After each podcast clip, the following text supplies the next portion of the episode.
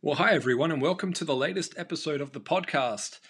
If you've been following the journey, I've been recording episodes as I've been getting closer to the release of my second book, Work Hard, Playlist Hard, second edition. The good news is the book is now out. It is now available in paperback and Kindle formats.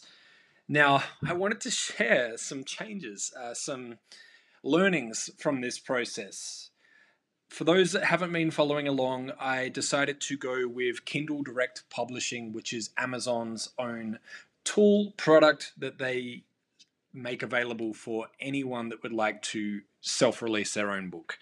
Uh, I purchased the ISBNs for the book directly from Bowker, B O W K E R, and registered myself as a publisher name, so Mike Warner as the publisher.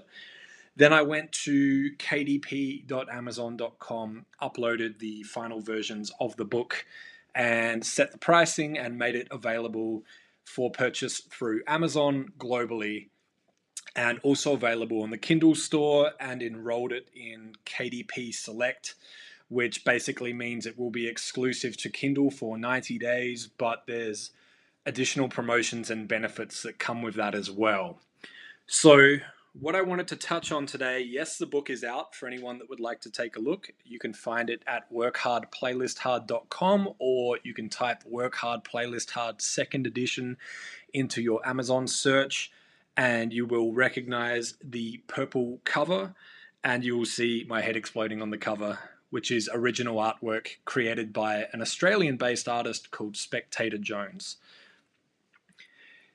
Now, one thing that I did want to share about this part of the process is I have come across somewhat of a delay with making the paperback available to additional bookstores. So, me being the DIY person that I am, everything went great with Amazon, and then I also went ahead and uploaded the book through Barnes and Noble Press, which is a way that you can upload your own book, make it available to purchase as paperback and hardcover through Barnes and Noble directly, and they pay you monthly. Um, really cool service. But what happened was, in doing that, they use Ingram Spark slash uh, Lightning Source in their backend to power the Barnes and Noble press. So they use them to print and distribute the books for those authors that use Barnes and Noble Press which is totally fine. But what happened was when I went back to Amazon and I wanted to enroll in their expanded distribution, which basically means Amazon will make the book available to a large amount of bookstores and libraries worldwide. People can purchase it through Amazon. They can purchase multiple copies. Amazon can print them and sell them at a wholesale price. So I wasn't able to opt in to expanded distribution because I had uploaded the book to Barnes and Noble, and as a result, that had registered the book with Ingram. Um, and Ingram, of course, is who Amazon uses. So let this be a lesson to anyone that if you want to do this, just make sure that you look into this first and see if there's any potential roadblocks you will hit. Now, Amazon said that there's no problem with me going direct with Barnes and Noble Press as well and still using their expanded distribution.